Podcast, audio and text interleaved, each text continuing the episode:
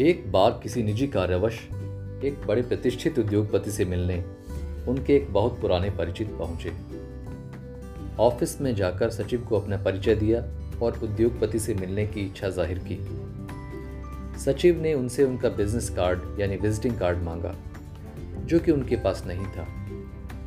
सचिव ने एक कागज़ की पर्ची थमाते हुए कहा, इस पर अपना नाम, परिचय लिख दीजिए।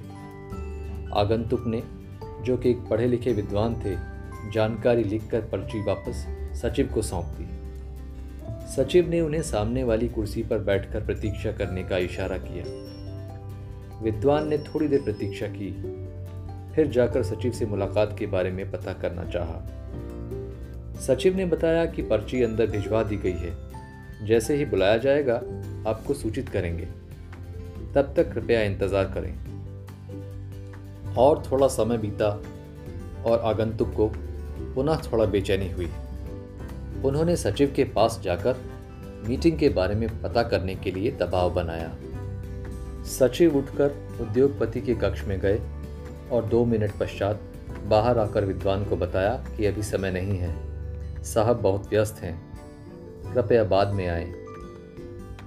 विद्वान ने अपनी अधीरता और असहमति को काबू में रखते हुए बोला आप कृपया पुनः मेरा निवेदन लेकर अंदर जाएँ और उद्योगपति से कहें, जिनके पास समय होता है, उनसे कोई मिलने नहीं आता। सचिव ने जाकर यह संदेश अंदर बैठे उद्योगपति से ज्यों का त्यों सुना दिया। उद्योगपति भी समझदार व्यक्ति थे। तुरंत सचिव से विद्वान को आदर सहित अंदर बुलाने को कहा। वो समझ चुके थे कि सारा खेल समय का ही तो है। आज उनका अपना समय महत्वपूर्ण है। और वह व्यस्त हैं। तभी लोग उनकी काबिलियत समझते हुए मदद के लिए उनके पास आते हैं। जब उसकी महत्ता नहीं रहेगी तो समय भी रहेगा।